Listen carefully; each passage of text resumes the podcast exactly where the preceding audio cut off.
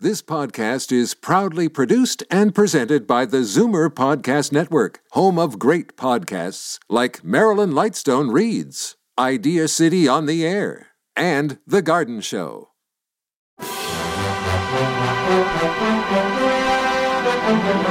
It's Zoomer Radio's Theater of the Mind with Frank Proctor. Open your mind as we fill your head with amazing thrills, chills, and laughs. Theater of the Mind. The best love programs from radio's golden age. Only on Zoomer Radio. Now, here is your master storyteller, Frank Proctor. Well, thank you, and welcome to the show. Let me take you back to the year that followed the end of World War II, 1946. That year saw a number of now famous radio shows have their beginnings. In July of 46, The Adventures of Sam Spade Detective debuted on ABC. In September, The Bickersons debuted on NBC, and in October, Philco Radio Time, starring Bing Crosby, makes its debut on the ABC network with Bob Hope appearing as Bing's first guest. The show is recorded using large wax transcription discs. Another popular show audiences were tuning in for was the one we hear tonight Nick Carter, Master Detective. What's the matter? What is it? The case for Nick Carter, Master Detective.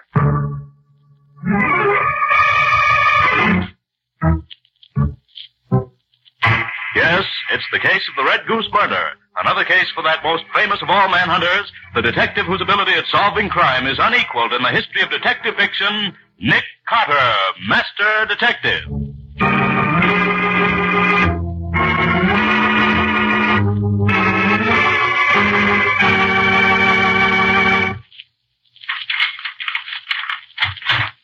Oh, listen, Patsy, why do you have to come back to the office at this time of night? I just want to be sure that I finished everything before I left Scubby.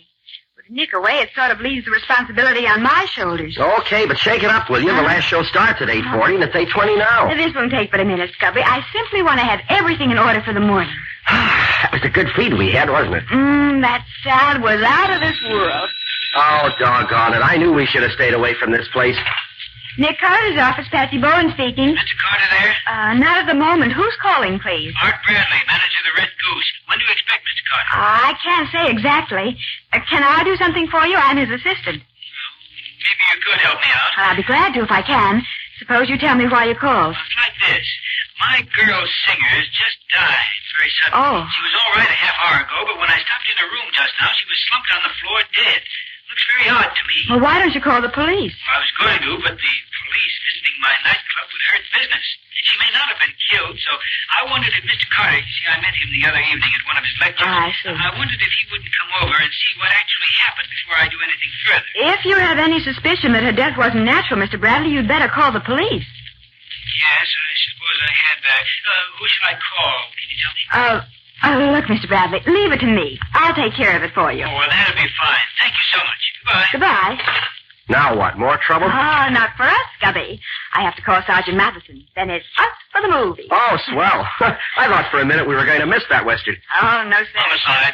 Sergeant Madison. Oh, hello, Sergeant. This is Patsy. Oh, hiya, Patsy. What's up? Uh, Art Bradley, manager of the Red Goose on West 7th Street, says his girl singer is dead, and he thinks maybe she didn't die naturally. You better take a look and see what's what. Nick going over? Oh, no, Nick's out of town for a few days. You'll uh, have to solve this alone, if you can. What do you mean if I can? I solved murder cases before you was born. Just because Nick has helped me out once or twice. I I- apologize, Sergeant. Happy hunting to you. Bye. Come on, Patsy, we just got time to make it. Right with you, Scubby. Let's see how the movies do it, just for a change.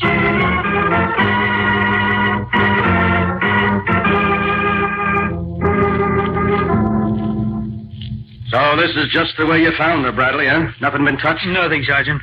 You see, I opened the door to the dressing room to speak to her, and there she lay on the floor. I shut the door again and called Mr. Carter. Good. Yeah, yeah, it's murder, all right. You see this? That mark around her neck, you mean? Yeah. Strangled with a fine cord or a wire, maybe. It's murder, sure. Only dead a few minutes, too. Not more than 15 to 20, I'd say. Uh, how did you happen to come to her dressing room, Bradley? Well, it's payday today, and I brought up the payroll sheet for her to sign. See, I'd given her her envelope downstairs sometime before, but she hadn't signed for it. How much did she make? 150 a week. Hmm, good racket she was in. Made more than I do. Uh, that her handbag on the dressing table? Yes, I think so. Uh, notice it's open. Let's see if she's still got all that dough. Empty, by golly. Not a cent left in it. Hey, that must have been the motive for the killing. Yeah. Robbery. Uh huh. Beautiful kid like that killed for a measly 150 bucks. Wait till I get my hands on the guy that did. Yes, you do, Sergeant. What? Patsy, what are you doing here? And the demon reporter, Scubby Wilson. I am, Matty. We were almost to the movies when Patsy's feminine curiosity got the better of her. She just couldn't stand the idea of a murder investigation going on without her being here to poke her nose in it. Uh-huh. Well, Patsy, now that you poked your nose in, you can just poke it right out again. I don't need no help from you. Why, Sergeant, I wasn't trying to help. I was just interested. Mm, Uh, is that. Was she killed, Sergeant? yeah, strangled with a cord or a piece of wire. Oh. 150 bucks stolen out of her handbag. And no more questions, see? Yes, Sergeant. But please, may I just watch? Okay, okay, just don't bother me. I won't. Uh, Bradley, how many rooms on this floor? There are three rooms on the second floor, Sergeant. My office, this dressing room, and the dark room. All on this side of the building. Dark room. What's that for? That's where the girl who takes the flashlights of customers in the club develops the pictures she takes. Oh. As soon as she gets three or four snaps, she comes up and makes prints for the customers to buy. Then she could have been in and out of this room any time. Yes. Yes, she could. I want to talk to her. Sure, sure. Hey, if all three rooms are on this side, they must all look out onto that roof next door. Yes, they do. The adjoining building is a one-story flat-roofed affair, same length as this one is. huh. Uh-huh. Windows always kept open, are they? Oh, on hot nights like this, yes. You ever see anyone on that roof? Uh, from this club, I mean. No, I don't ever remember any of our people ever going out there. No reason why they... Oh, oh, uh, Marie! Just a minute. Yes, Mr. Bradley? Sergeant, this is Marie, the girl who takes the pictures. You Oh. said you wanted to talk to her. Yeah, I do. Uh, Marie, uh, when did you see this girl? This. uh, Paula! What's happened to her? Is she. Yes, Marie. She's dead. Been killed. Poor Paula. when did you see her last? Why, It was just after her first show, maybe half an hour ago. Was she all right when you saw her? Oh, yes. Gee, she was as happy as anything. She came upstairs just as I finished printing my last batch of photos. I asked her for an autographed picture of herself, and she said that if I'd take one, she'd autograph it for me. You took one, did you? Yes, I snapped it right then. You developed it yet? No, I was just going to now. Uh huh. Well, let me see it as soon as you get it done. Might get some ideas from it. I'll have it for you in ten minutes, officer. And may I watch you, Marie? I used to take pictures when I was a kid. Uh, I'm Patsy Bowen, Sergeant Matheson's assistant. Y- My assistant, my pain in the neck. Well, that's Miss Bowen. I'm glad to have you. Did you ever develop your pictures when you took Oh, no, I didn't do that. Yeah, women. They give me a pain. Uh, Mr. Bradley, how many employees do you have here in the Red Goose? Why, there are 12 in the kitchen crew, 7 in the orchestra, 5 front men in the lobby and inside, the check girl, flower girl, and Marie. I want to talk to them, all of them. Get them up here. Now, look, Sergeant, couldn't we sort of take it easy, just talk to them one at a time, kind of private-like? I don't want to upset the whole club. Give a club a bad name, you know. Oh, don't give it another thought, Mr. Bradley. Sergeant Matheson is the soul of discretion and the epitome of integrity. Hey, are you calling me names again? Oh, not at all, Matty. They were compliments. If you only knew it. Well, pipe down, will you? Okay, Bradley, I'll take it easy, but I want to talk to every one of them. Alone or together, I don't care. Now, come on, let's get started.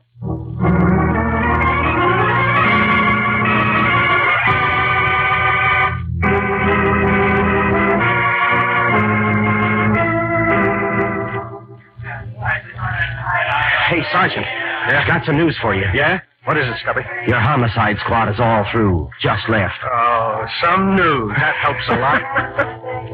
Ah, you finished your checkup? Yeah. Yeah, we've accounted for all but two waiters and one of the front men. And all three of them have been with me for years. They can't be mixed up in this. Who says they can't? Anybody could be mixed up in it.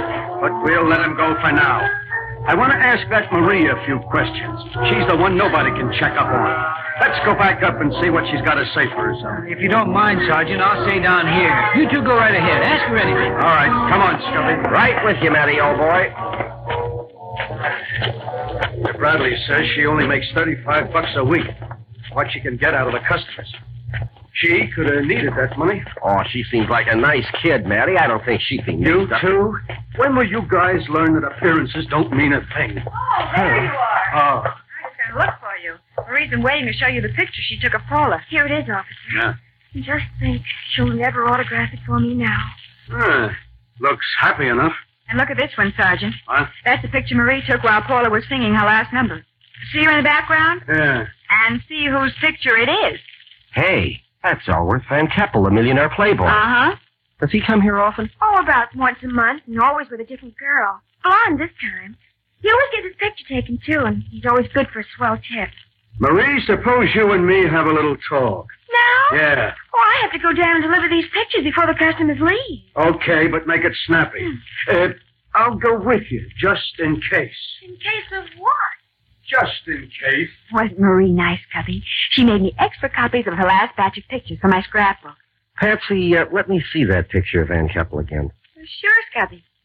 Ah, it's a good one, isn't it? Hmm. Patsy, how many men do you see in the orchestra of this picture? Huh? Oh, gee, Scubby, they're so far in the background, it's hard to tell. Well, look closely. Five, six. Six, why? Well, Bradley told us there were seven men in the band. The picture shows only six. Huh? I wonder where the other one was. how are you folks Oh. making out? Find anything yet? Oh, Mr. Bradley, you said there were seven men in the band. yeah, Well, this picture taken during the first show tonight shows only six. that's so. Hmm, Let's see. Yes, the guitar player, Steve Dawson, isn't there. See, that's funny. Any idea why he wasn't there when this picture was snapped? No, no, I know he was there when the show started, and he's there now. I saw him as I came up. I don't understand it. Scubby. Huh? Do you suppose he could have. Oh, Bradley. Uh, Marie tells me this was Paula's last night here. She was going to work for another club beginning tomorrow night. Yes, is that true? Well, how come you didn't tell me about that before? I guess it just slipped my mind, Sergeant. Why was she leaving? Well, she got a better job. More money than I could pay her. That's all. Sergeant, while Paula was singing her last number, the guitar player was missing from the band. Do you suppose he could have come up here and, and done this? A guitar player, huh?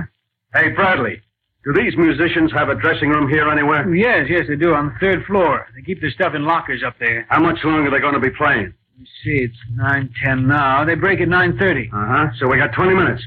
Let's have a look at this guitar player's locker. Maybe he knows something about this.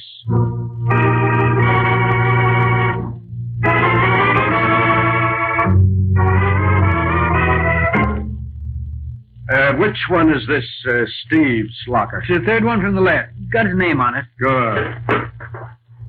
Oh, not locked. That helps. No, nothing in this old jacket.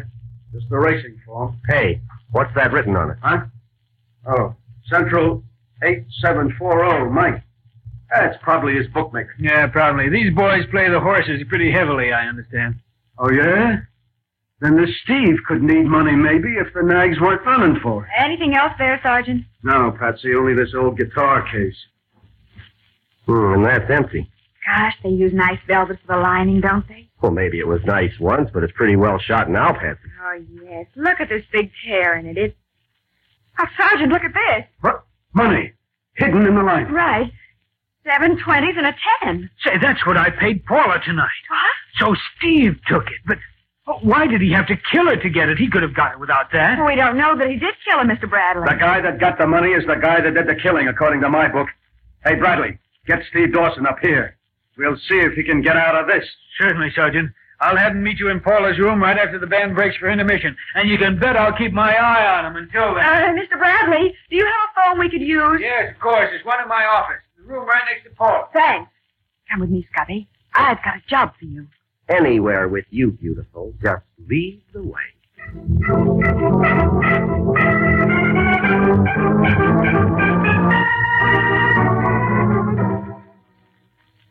You say you want me to call this number we found on Steve's racing form? Right, Scubby. And ask for Mike. Well, do you want me to ask him anything Oh, special? no, just say it's Steve Dawson calling. Yeah. Then stroll around and see if maybe he won't let something slip about Steve's finances. Okay, what can we lose? Here goes. Eight, seven.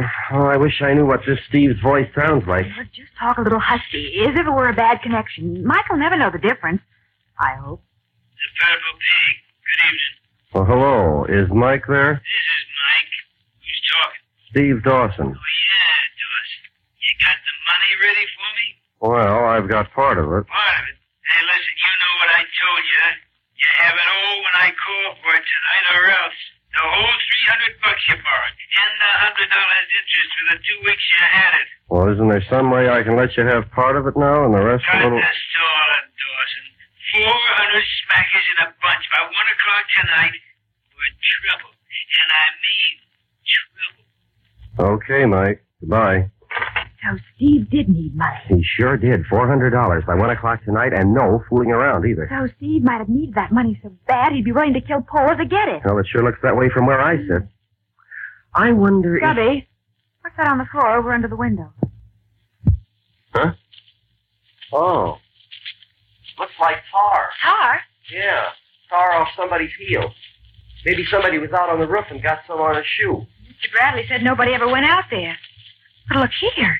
Here's a smudge on the windowsill, too, Scubby. Do you suppose. Have you got a flashlight, Patsy? Yeah, my ma. I swear one's here in my bag. I Why? think I'll have a look at the roof outside this window.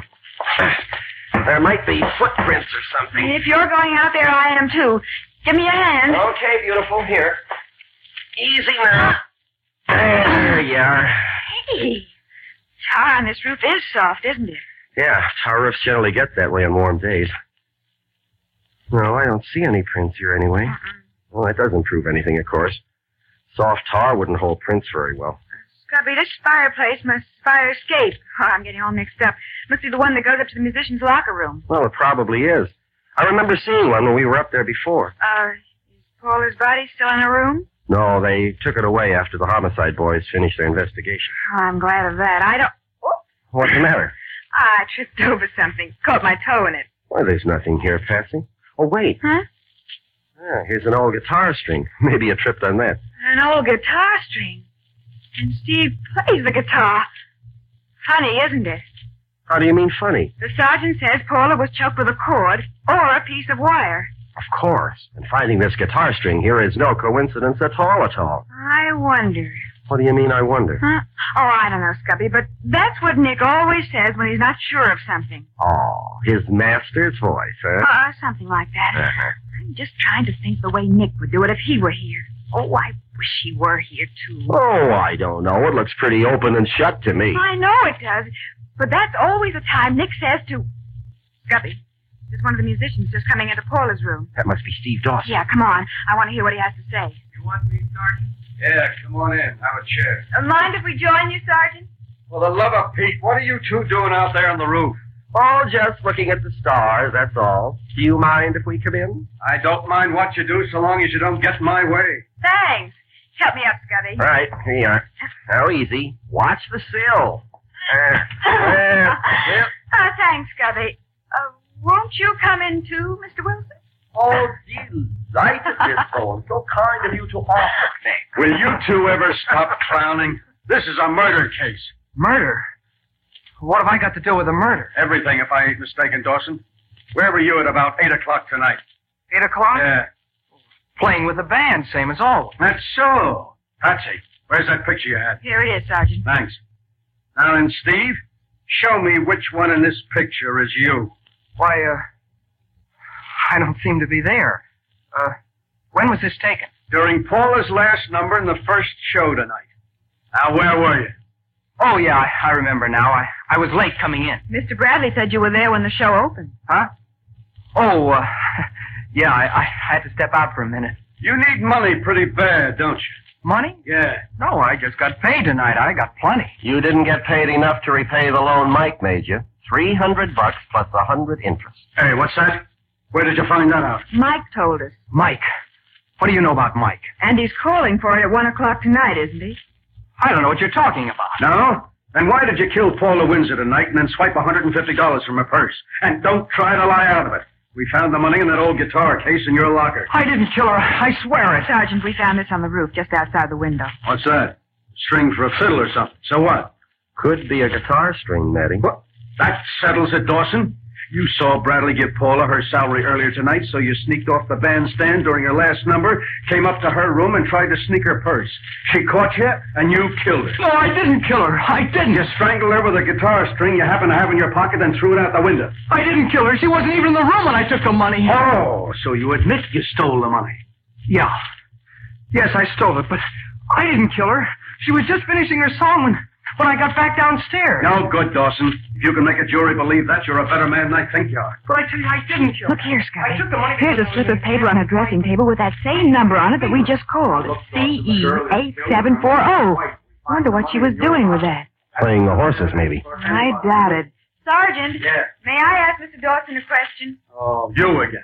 All right, Ascot. Let me get out of here. Uh, Mr. Dawson, what did you and Paula have in common about the purple pig? Nothing.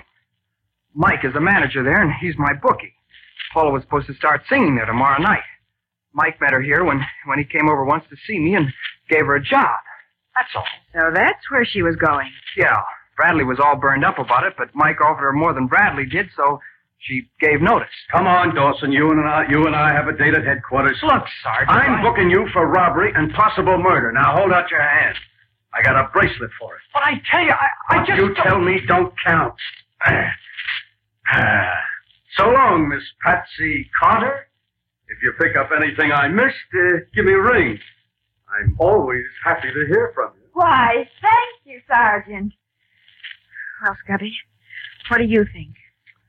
I think if I killed a girl with a guitar string, I'd never throw it out the window where it would be found first thing. That's the way I feel.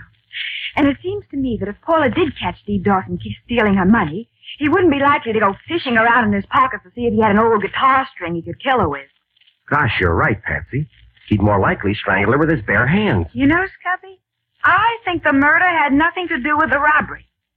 I think whoever killed Paula did it deliberately and used the guitar string to throw suspicion on Steve Dawson. Which would account for his leaving it right outside where it would be sure to be found. Uh-huh. And I noticed another thing, too, Scubby, that makes me think Dawson didn't kill her. It's not proof, but it's something to think about. Yeah, what's that? Well, well, when I saw Paula's body, I noticed that she had unzipped her dress as if she were going to take it off. Uh huh. And her shoes were off, and one of her stockings was unfastened. Which means she'd been in her room long enough to start changing her costume. Good girl. And if she'd been leaning over and fastening her stockings, the killer could have crept up behind her without being seen. Yeah, that, that's what I was thinking. Oh, poor kid. Just look at this picture of her that Marie took tonight. She's laughing and looks as if she didn't have... Scubby! Huh? Look at this picture. Look at the mirror. Hey, there's the figure of a man reflected in the mirror. From the angle at which the picture was taken, he must have been standing on the roof just outside her window. He probably thought he couldn't be seen, but the camera caught him in the mirror. Oh, It isn't plain enough to make out who it is. No, the picture doesn't show him very plainly. But it's definitely a man in a black coat, and the musicians wear white. So it's not the guitar player. Scubby, this man has a flower in his buttonhole. Uh, It's the right buttonhole instead of the left, the way most men wear them. Hey, let's ask Bradley. Maybe he'll be able to recognize who it is. Right, Scubby, come on. We'll show Sergeant Matheson, yes? Uh,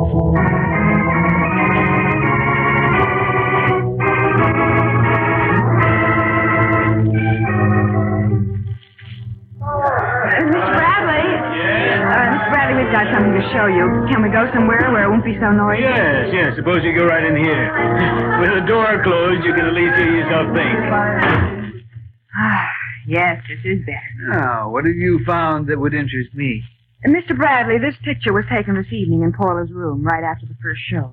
Oh, yes, I remember Marie saying that you took one. If you look in the mirror, you can see the reflection of a man standing outside her window on the roof. What? Yes. Yes, I see. It's a pretty pity it isn't a better picture of him so we could recognize who it is. Mr. Bradley, have you ever been out on the roof outside your office? What? No, I never go out there. Then how do you suppose the spot of roof tar got on the rug in your office? I wouldn't have the It least- probably came off your shoe, Mr. Bradley. I see there's still some tar on the heel. But I didn't- Your right heel.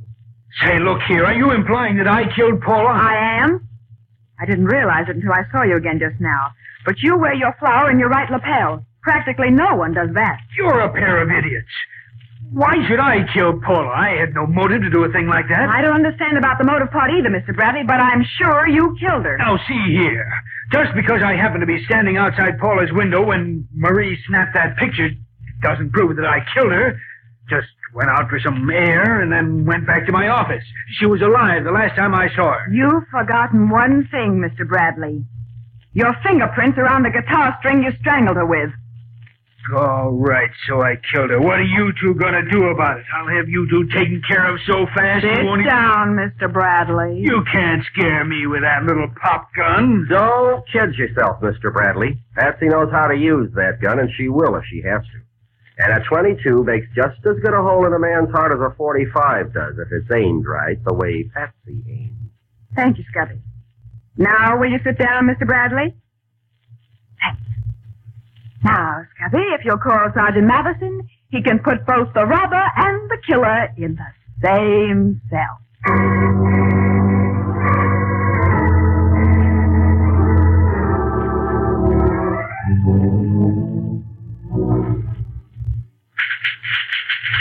You mean you're going to be at that typewriter for another hour, yes? I'm sorry, Scubby, but I have to have a full report ready for Nick when he comes Eh. back. Yeah. And I want to get it down in black and white while it's still fresh in my mind.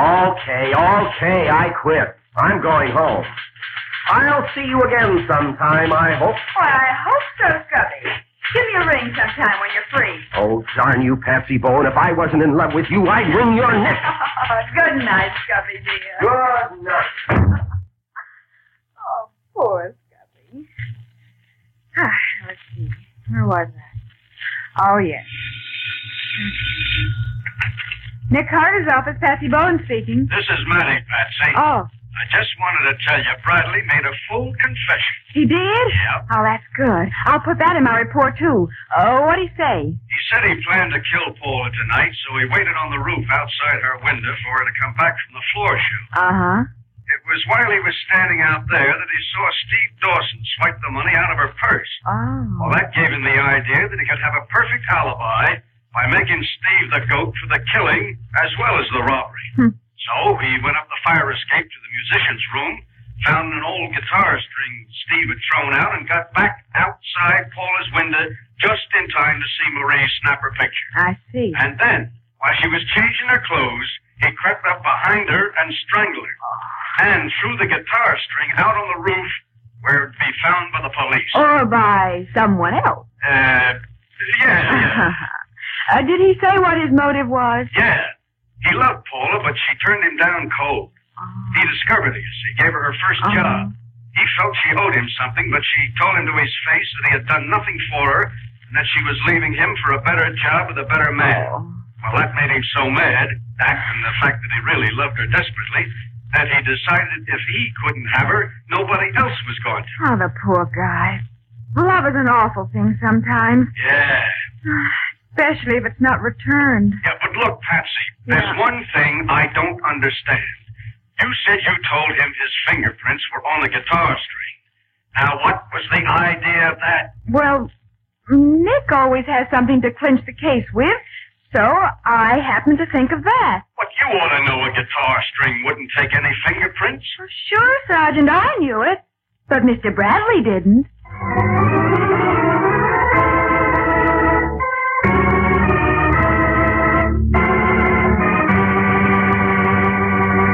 Well, Patsy, in the absence of Nick, I suppose I'll have to get my hints on next week's show from you. How about it? I sure can do, Carl.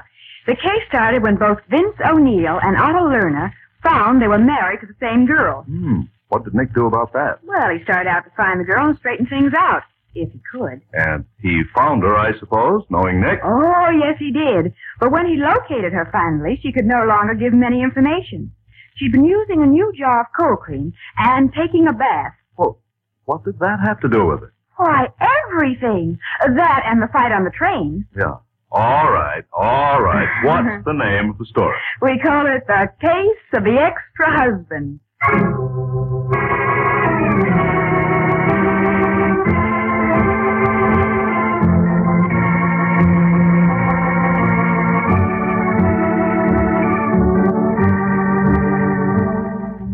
Nick Carter, Master Detective, which is produced and directed by Jock McGregor, is copyrighted by Street and Smith Publications Incorporated. Pictured stories of Nick Carter appear in every issue of the Shadow Comics. In the broadcasts of Nick Carter, Master Detective, Lon Clark is starred as Nick, Charlotte Mansim is featured as Patsy, Matty is played by Ed Latimer, Scubby by John Kane. Original music is played by George Wright, script is by Jock McGregor. Any resemblance in these programs to actual persons, living or dead, or to actual places is purely coincidental. Nick Carter, Master Detective, is presented over most of these mutual stations each week at the same time. This is Carl Crusoe saying so long until next week.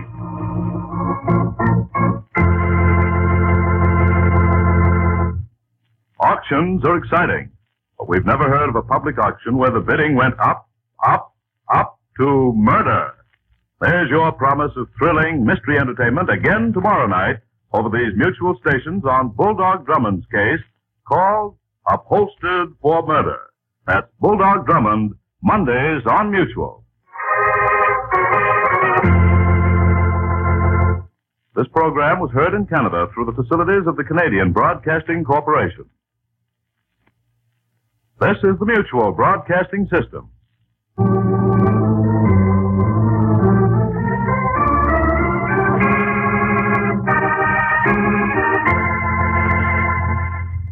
Stay tuned for Phil Harris and Alice Faye next on Theater of the Mind. Time now for Phil Harris and Alice Faye and a show that was first aired in 1949. Good health to all from Rexall.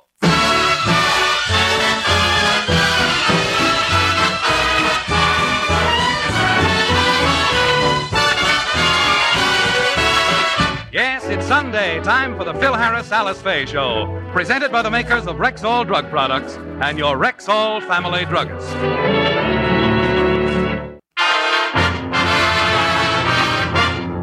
Good health to all from Rexall.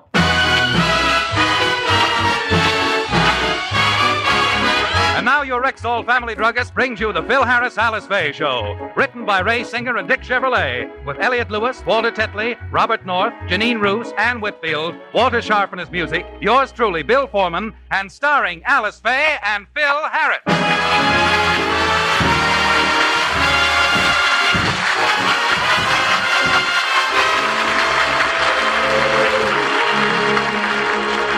Last week, the Harris family went to Washington to attend the president's inaugural ball. They returned to California yesterday, and as we look in, we find Alice, Phil, and the children at home. Phil, wasn't that a wonderful trip to Washington? Sure was. You know, we met a nice group of people there. You know something, honey? Our president, Mr. Truman, is a pretty regular guy. I'll say he certainly is. But while I was dancing with him, I thought it was very rude of you to keep cutting in on us. It was not rude. I was being very respectful. Everybody said it was an honor to dance with the president, so I thought I'd ask him.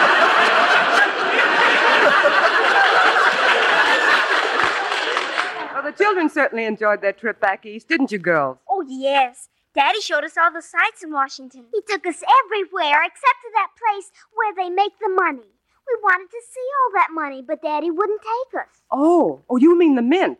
Why wouldn't he take you there? He thought it was a waste of time. He said, You have a larger display here at home. Phil, you shouldn't say things like that to the children. You know something, kids? If it hadn't have been for your mother's money, we wouldn't have been able to come home from Washington. what do you mean, Daddy? Well, we were having trouble getting reservations on the Super Chief, so your mother just up and bought the railroad. Phil, I. It's now known as the Atchison, Topeka, and Alice Faye.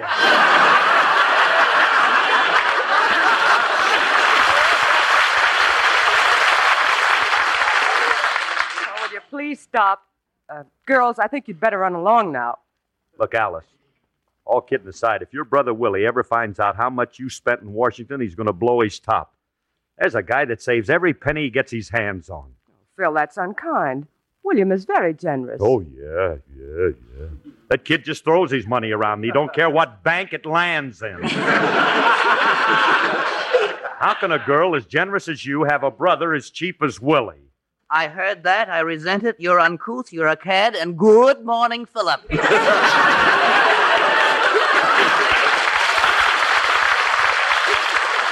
Hey, Alice, listen to this kid go. He's really spinning. Old triple tongue Fay this morning.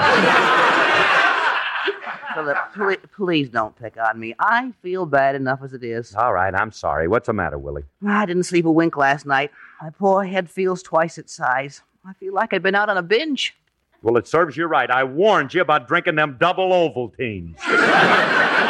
Philip, it's not from drinking. You know I don't drink.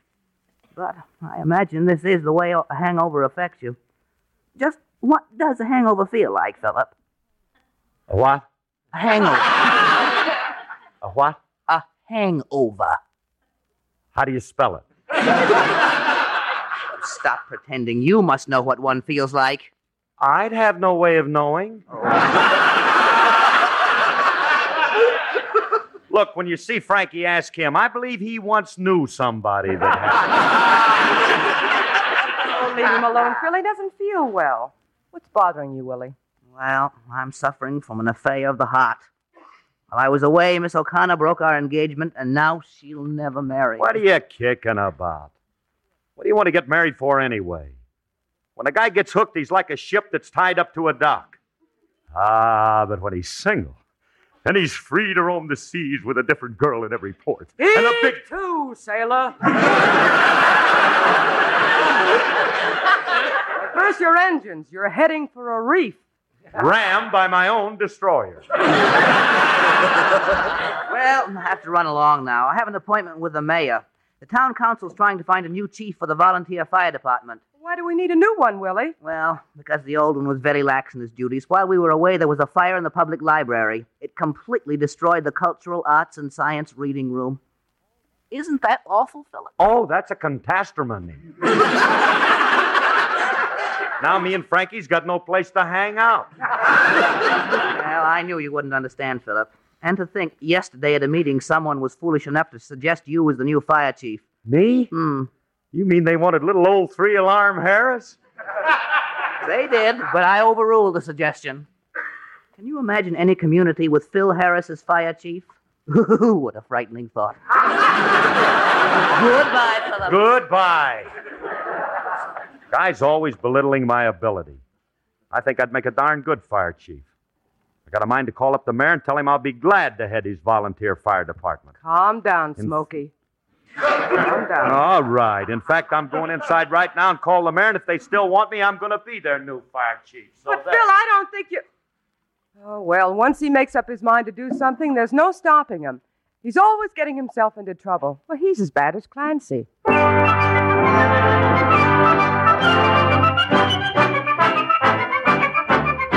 Now, Clancy was a peaceful man, if you know what I mean. The cops picked up the pieces after Clancy left the scene. He never looked for trouble, that's a fact you can assume.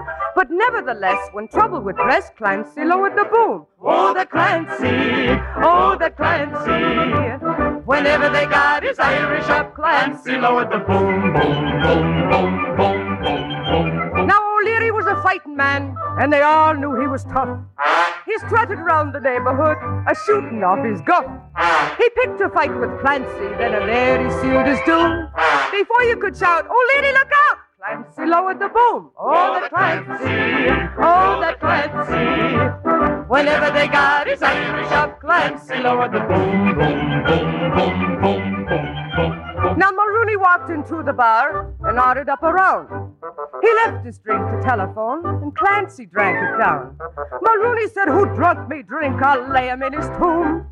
Before you could pat the top of your hat, Clancy lowered the boom. Oh, the Clancy! Oh, the Clancy! Whenever they got his Irish up, Clancy lowered the boom, boom, boom, boom, boom, boom, boom. Now the neighbors all turned out for Kate O'Grady this wedding night.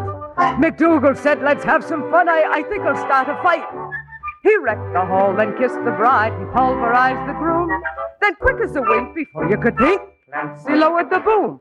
Oh, that Clancy! Oh, that Clancy! Whenever they got his Irish up, Clancy lowered the boom, boom, boom, boom, boom, boom, boom, boom. Clancy lowered the boom, the back of me hand to you.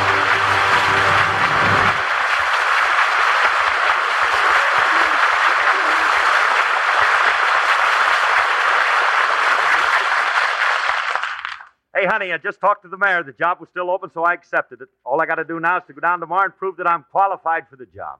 Phil, please don't go through with it. Please, please. But I gotta. They need me. Oh, you ought to be proud.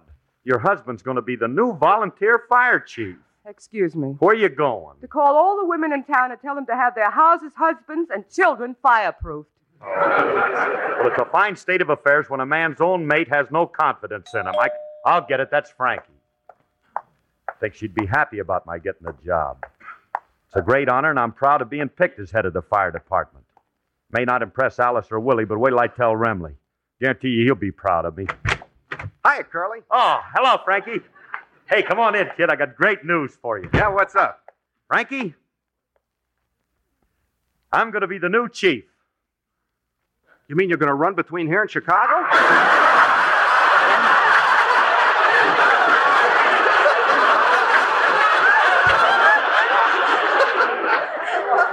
Remley, they've conferred a great honor on me. I'm an important guy. If you were really important, they'd make you the super chief. I'd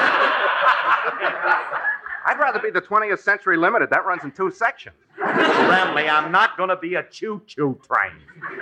Well, then you got no news for me. Wait a minute. Now, listen to me a minute. They've picked me for one of the most important jobs in town. Frankie, I'm going to be the new volunteer fire chief. Well, clang, clang, clang, and refill my extinguisher. Curly, what do you know about fighting fire? What's there to know? There's a fire, you put water on it. Fire and water. That's all I need to know. You might be right at that. Hey, nobody knows more about fire water than you do.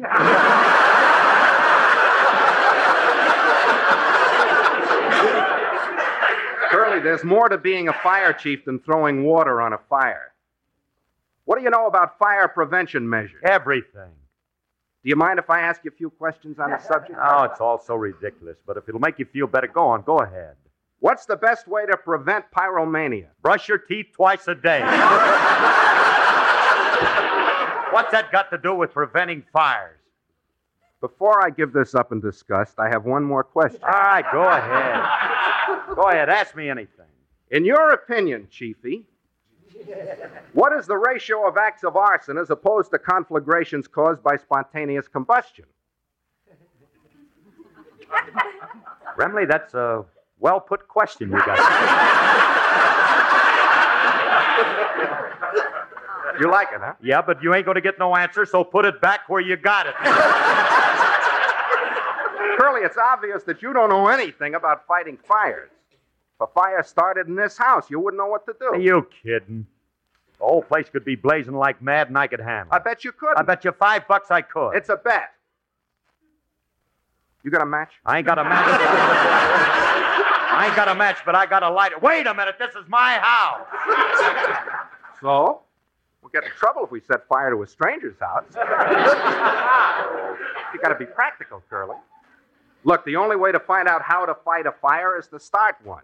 We ain't going to start no fire in my little abode. Just a little harmless one, Curly. Nothing big. Look, we'll put some paper in that metal wastebasket and see if you can handle it. And that, that. Uh, um, you sure nothing ain't going to happen? Will you please trust in me?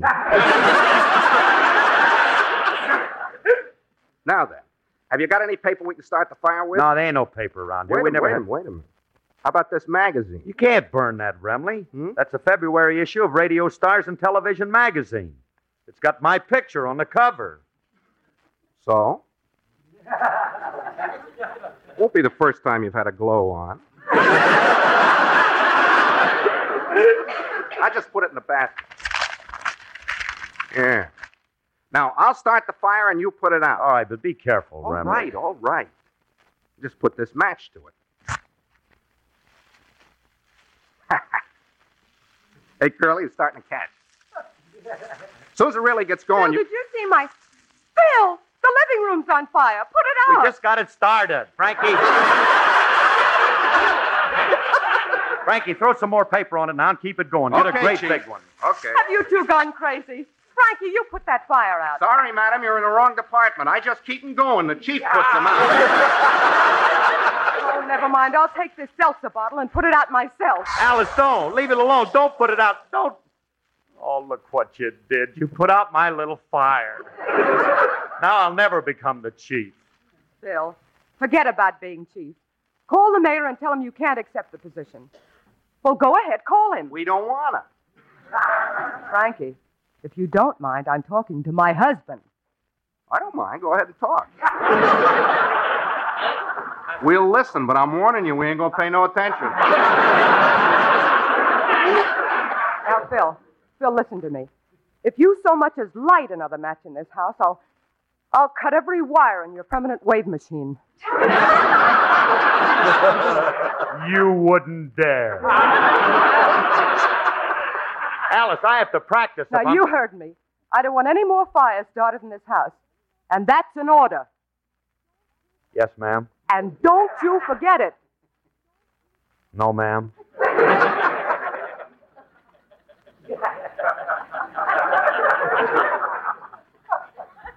I admire the way you stood up to it, Curly.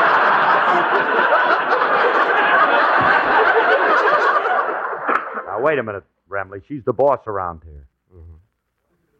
Must be difficult living under a totalitarian regime. Maybe we can have her exiled to Siberia. Stop picking on Alice. She wouldn't like it there. After all, you can't blame her for not wanting to start a fire in her own living room. Now, come on. Let's go upstairs in my den. Yeah, that's just the place. That room's all wood. It ought to burn good. Now, wait a minute. We ain't going to start no fire in no room. We're going to play it safe, and we're going to put a fire in the fireplace. Yeah, fireplace. That'll be perfect. We can close the flue and fill a room with smoke. That'll give you the chance to practice rescuing a person from a smoke filled room. Yeah. Certainly. Hey, that rescue work, that's an important part of a fireman's duty, huh? Sure.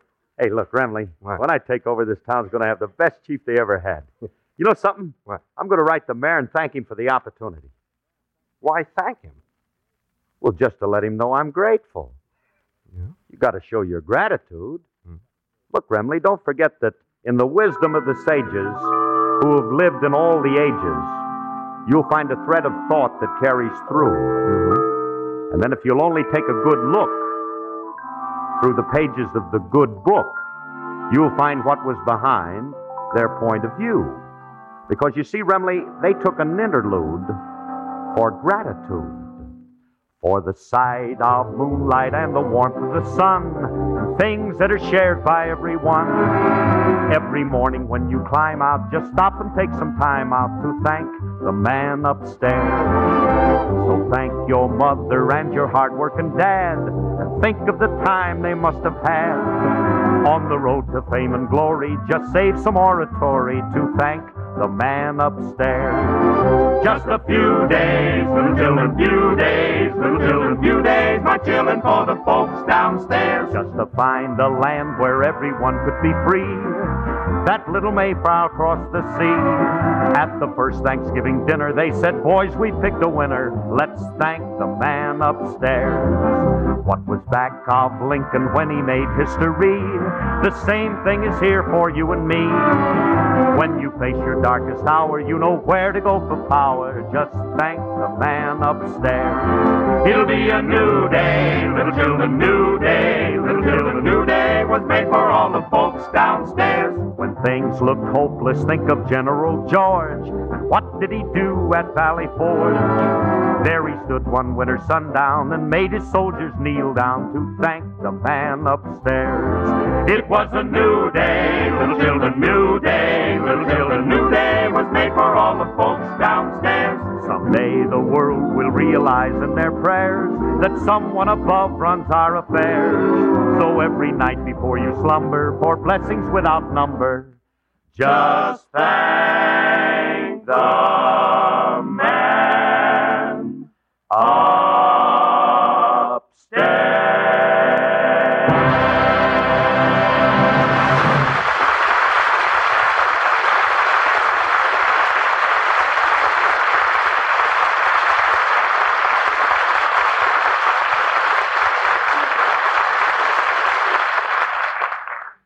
Well, Curly, I got a good fire going in the fireplace. Hey, did you close the flue? Oh, sure. What's the matter with you? Smoke's starting to come in the room now. Oh, good. Hey, now look, here's what we're going to do, Remley. What? I'm going to rescue you from this room. What are you going to do? Carry me down a ladder piggyback? No. No, let's do it the easy way. Look, I got a net. Now all you got to do is to jump out the window. Okay, Curly. Oh, who me? I ain't jumping out of no window for nobody. I got too much to live for. But I need somebody to practice on. Get somebody else. Must be somebody around who won't be missed. Yeah, but who can you get that'd be willing to jump out of a second-story window? You can... Well, if it ain't Julius, if he won't jump, we can always push him or bruise him. What? Hey, Remley, listen. You think we might take a chance and let that little monster jump into our net? Why not? If we catch him, our drill is a success. And if we don't catch him, our drill is an even bigger success. Yeah. We got nothing to lose. He's light. He can't hurt the net. hey, come on in, kid. What are you guys doing up here? Hey, what's all the smoke in the room? Hey, well, wait a minute, Julius. We're doing a little research work, and we'd like to have you help us. Research, huh? Sounds interesting. What part do I play in this? Well, now look, your part is very simple, but very important. Yeah, that's right. All you got to do is jump out of the window. That's all. That's all he said. what have you guys got against me? Why do you keep trying to do away with me?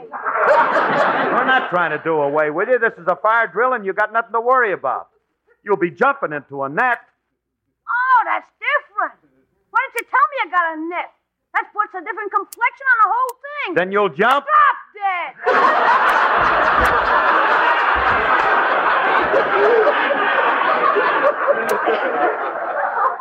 Let me handle him, Curly. I'll shame him into jumping.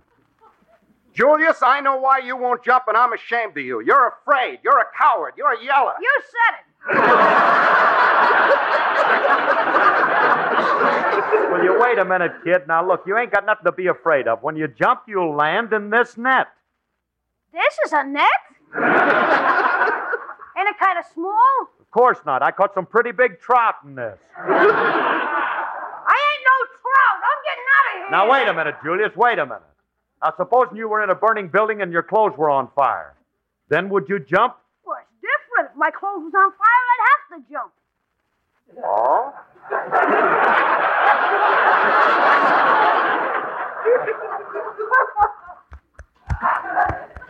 Ah, darn, this cigarette lighter'd never work. Frankie! Stop trying to lie, Julius. It ain't human. Don't do that. Besides, he's still wet behind the ears. He wouldn't burn well anyway. You guys got the most gruesome sense of humor. Come here a minute, Curly. I got an idea. What? Look, if we lock Julius in this room and the smoke gets thick enough, he'll have to jump. Yeah. Sure. Hey, hmm? when I say the word, we'll run for the door. Right. What are you guys whispering about? What medieval torture are you planning for me now? You'll find out. Let's go, Remley. Right. Let me out of here! The room's getting smoky. It's.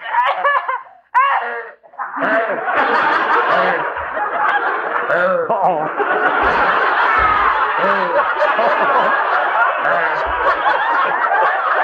Hey, can you hear it? Yeah. Can you hear it? There goes old seal face again. He's starting to sound pretty good. He'll be ready to jump soon. Yeah. This ain't funny. I'm too young to smoke. Hey, if the smoke's so thick, why don't you jump? I can't find the window. hey, this will get out of hand. We better go in there and get him. Open that door. Oh, all right, all right. hey, Remley, it's smoking thick. I can't even see Julie. oh, there he is. He's over there. We'll have to go and look for him. Hey, kid, where are you? I can hear him. I'm over here. I can hear him. Hey, Ted, keep coughing or we find you. Yeah. It must be over this way. Fred. Yeah, keep coughing. Hey, let's follow his cough. Julius, keep coughing. Julius. Julius, why ain't you coughing anymore? I don't know, unless it's because I found the door and I'm out in the hall. when the smoke gets too thick, fellas, you can jump. Oh, no. Julius, no, Julius. Julius, open that door. We can't last more than two minutes in there. Four minutes, huh? I'll open it as soon as I read this story in Liberty Magazine. Reading time, two minutes and 15 seconds. Oh, no.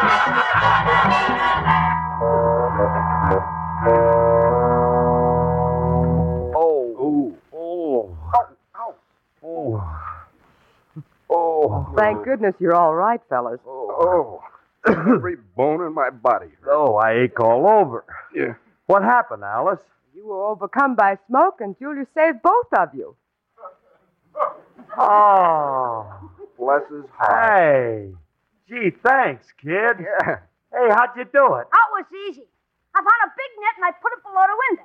Then I rushed upstairs and threw you both out the window into the net. Oh, gee, kid, that was swell. You should. Wait a minute. If you were down. Wait a minute, kid. If you were upstairs throwing us out the window, who was downstairs holding the net? oh, was somebody supposed to hold it?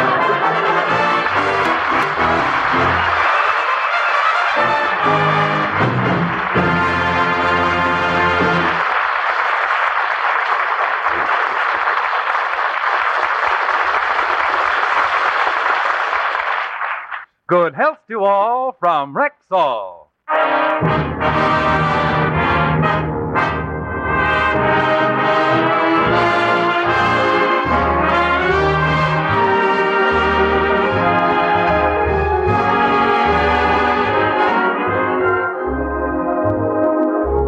Folks, this is Phil Harris again. Somewhere in the United States right now, there is a little boy in a respirator, an iron lung. He's a victim of polio, and the complicated machine is keeping him alive. But that machine can't continue to operate, and that boy can't continue to live without your dimes and dollars. So support your National Foundation for Infantile Paralysis. Join the March of Dimes.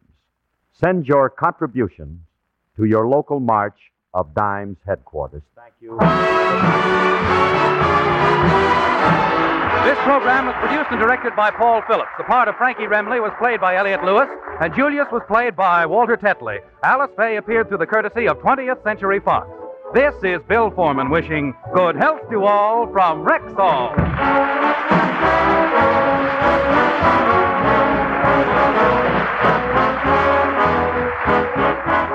Thank you for listening. Tomorrow night, we wrap up the week with Mr. District Attorney, followed by Our Miss Brooks. Thanks to Joel Schoenwell and Paul Stringer for technical support. The executive producer for Theater of the Mind is Moses Neimer. Stay tuned for some snappy lines from Ziggy on Stardust, next on Zoomer Radio. I'm Frank Proctor. Have a great night. This podcast is proudly produced and presented by the Zoomer Podcast Network, home of great podcasts like Marilyn Lightstone Reads, Idea City on the Air, and The Garden Show.